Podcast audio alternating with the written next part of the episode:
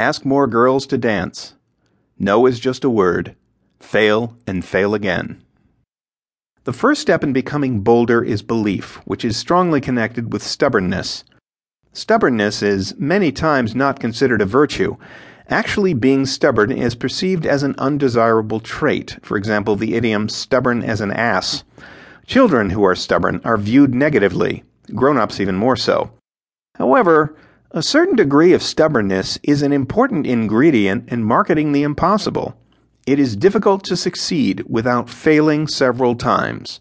Only by being committed and moving through the failures can you reap the desired results. We tend to think of instant fixes, solutions, and remedies, but these are illusions. Self discipline coupled with stubbornness is a necessary factor of overcoming failures on our way to success.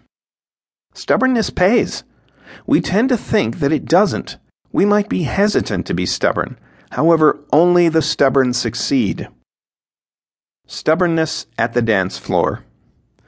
The discussion on stubbornness reminds me of how I learned to dance. I truly was ungifted in feet coordination. I wanted to learn couples dancing. I asked my big brother what to do. He told me, Michael, just ask someone to dance.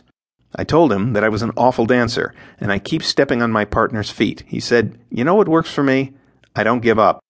All you need to do is ask a girl to dance. If she refuses, ask the next one, and then the next, until a girl says yes. With her, you can dance. That is exactly what I had done. My success rate, about one in six girls agreed to dance with me. In the meanwhile, the word had spread that I was totally inept. However, I had learned to dance, and in the process, I also learned something very important. Being stubborn pays off. I also got to know some really nice girls, a few of whom still limp to this day. Michael. Being stubborn and determined, you are going to fail sooner or later. Failing is as important as succeeding. It helps you to improve quality, it builds decisiveness, and it enables retrospect. Since hard times always happen, those who know how to handle failure are better off when they do.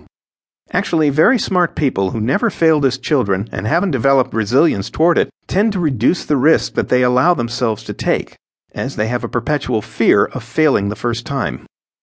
This is also true concerning first time winners who succeed on their first attempt. They will fail eventually, but if they lack the endurance to trudge through the failures, they will never risk retaking the required risk for succeeding. Remember, we learn a lot from our failures. Thomas Alva Edison, the great American inventor, once said, I have not failed. I've just found 10,000 ways that won't work.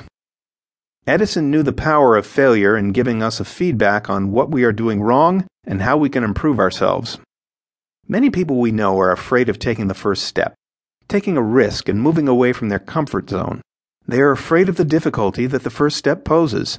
Of course, doing the things in which we excel is a no brainer. The challenge is to get out of the comfort zone and do something which is difficult, fail, and keep doing it until we succeed.